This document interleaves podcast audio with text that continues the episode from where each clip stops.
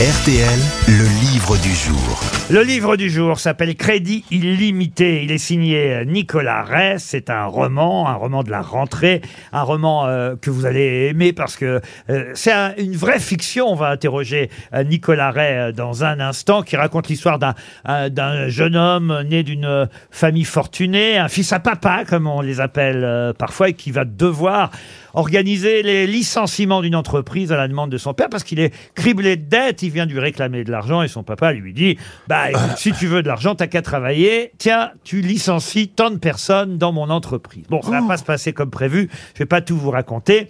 Il est aussi amoureux de sa psychanalyste, ce personnage, ce héros. Et à un moment donné, il écrit Je suis arrivé tel le héros dans Belle du Seigneur, avec ma bouteille de vin blanc et mon immense plateau de langoustine.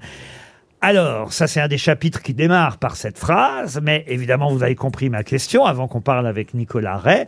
Je suis arrivé tel le héros dans Belle du Seigneur avec ma bouteille de vin blanc et mon immense plateau de langoustine. Mais comment s'appelle le... Solal. Solal. Solal Excellente réponse de Valérie Mérès et d'Ariel Dombal. Bravo Ah, dis donc, il y a du niveau, grosse tête. hein. Nic- Nicolas Ray, bonjour. Bonjour. Alors. Alors c'est vrai euh, que dans Belle du Seigneur, euh, le héros arrive avec un plateau de langoustine Non, quand même non, pas. pas du tout, pas du tout. Mais, euh, mais j'aime beaucoup le héros de Belle du Seigneur. Enfin, voilà.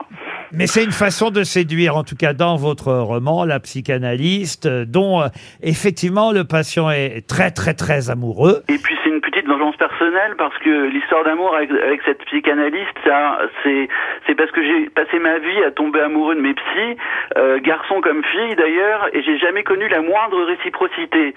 Donc là, je tenais à me venger un peu et je voulais enfin, pour une fois, dans un livre, que une psy tombe amoureuse de mon narrateur. Voilà. Ah, mais il y a peut-être eu réciprocité. Ils ont peut-être décidé de ne pas vous le dire par éthique professionnelle. Ah ouais, mais ils ont bien caché leur jeu alors. Non, mais est-ce que vous leur avez vraiment sauté dessus Ah bah que non, non, non, non, non, je suis pas allé Ah, mais voilà, c'est ça qu'il fallait faire. Mais enfin, il était là-bas pour se soigner. Tandis que dans le roman, elle va craquer, la jolie Anne, n'est-ce pas? Oui, elle va craquer. Et euh, ce que je trouvais marrant de faire, c'est que Anne, a priori, c'est une femme euh, qui a un peu un, bonheur euh, évident, qui est mariée, qui a deux enfants. euh, et ce qui m'intéressait, c'était de de voir comment cette femme, qui pour sa relation vis-à-vis de son narrateur, le, narrateur, elle le fuit comme la peste. Un personnage à fuir comme la peste normalement. C'est vraiment la pire des choses qui puisse lui arriver. Et pourtant, cette femme, eh ben, euh, sa vie a tenu le coup pendant des décennies entières. Et puis à un moment, tout va basculer sur un baiser. Alors effectivement, on va pas tout raconter parce que la deuxième partie du livre est très très surprenante. Mais euh, ce garçon euh, est donc le fils d'un d'un grand patron. Il s'appelle Diego Lambert. Il est criblé de dettes. La Ouais. plupart des courriers qu'il reçoit viennent de la Société euh, Générale.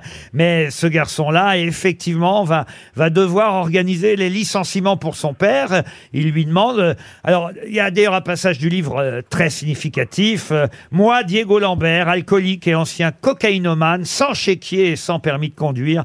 Moi, Diego Lambert, interdit bancaire et incapable d'offrir un week-end au bord de la mer à l'éventuelle femme de sa vie les soirs où elle aurait trop peur de mourir. Qui suis-je? Moi, Diego Lambert, face à une femme sublime, mariée, sûrement heureuse en ménage, mère de famille au métier épanouissant. Eh bien, on a beau dire que l'amour est un enfant de bohème qui ne connaît jamais de loi, mes chances de réussir une vie de bohème avec Anne Bellès, c'est le nom de la psy, vous l'aurez compris, étaient tout de même assez faibles, pour être franc, juste quelques secondes. Mais il va y arriver.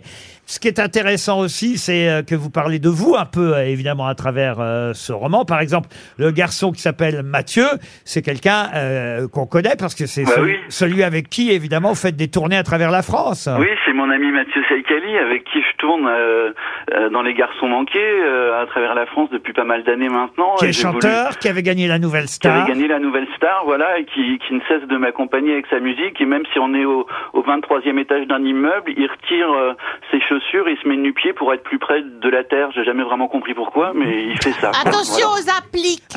Ah oui, c'est ça.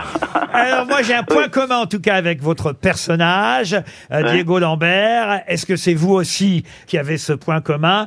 C'est que vous êtes fan, ou en tout cas le personnage est fan de Marié au premier regard. Ah, moi aussi, j'adore cette émission. C'est- bien régressif, mais dans bien régressif, il y a bien. J'adore ça. Ah ben mais je Et alors, et alors, ces gens qui décident de se marier alors qu'ils n'ont jamais vu la personne. Et surtout, ce que j'adore, c'est la tronche des parents lorsqu'ils annoncent le mariage.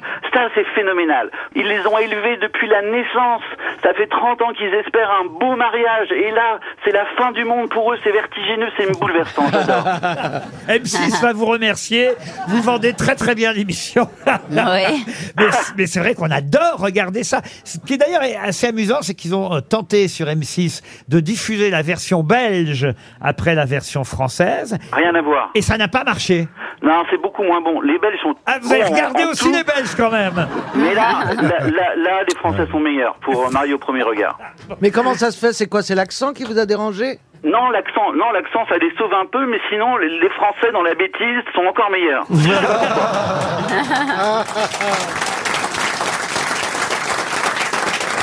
Vous allez adorer euh, le roman parce que c'est une vraie fiction. Euh, Vos livres sont parfois beaucoup plus autobiographiques que celui-là parce que là, euh, on part dans, dans une histoire incroyable dans la deuxième partie du livre. Oui, un polar. Après, Voilà, ouais. je vais pas dire ce qui se passe entre le père et le fils parce que ça, il faut laisser le soin à nos auditeurs de le découvrir. Mais vous allez savourer ce livre de la rentrée signé Nicolas Ray, un roman publié au diable vos vers. Ça s'appelle Crédit illimité et c'était le livre du jour. Merci Nicolas Ray.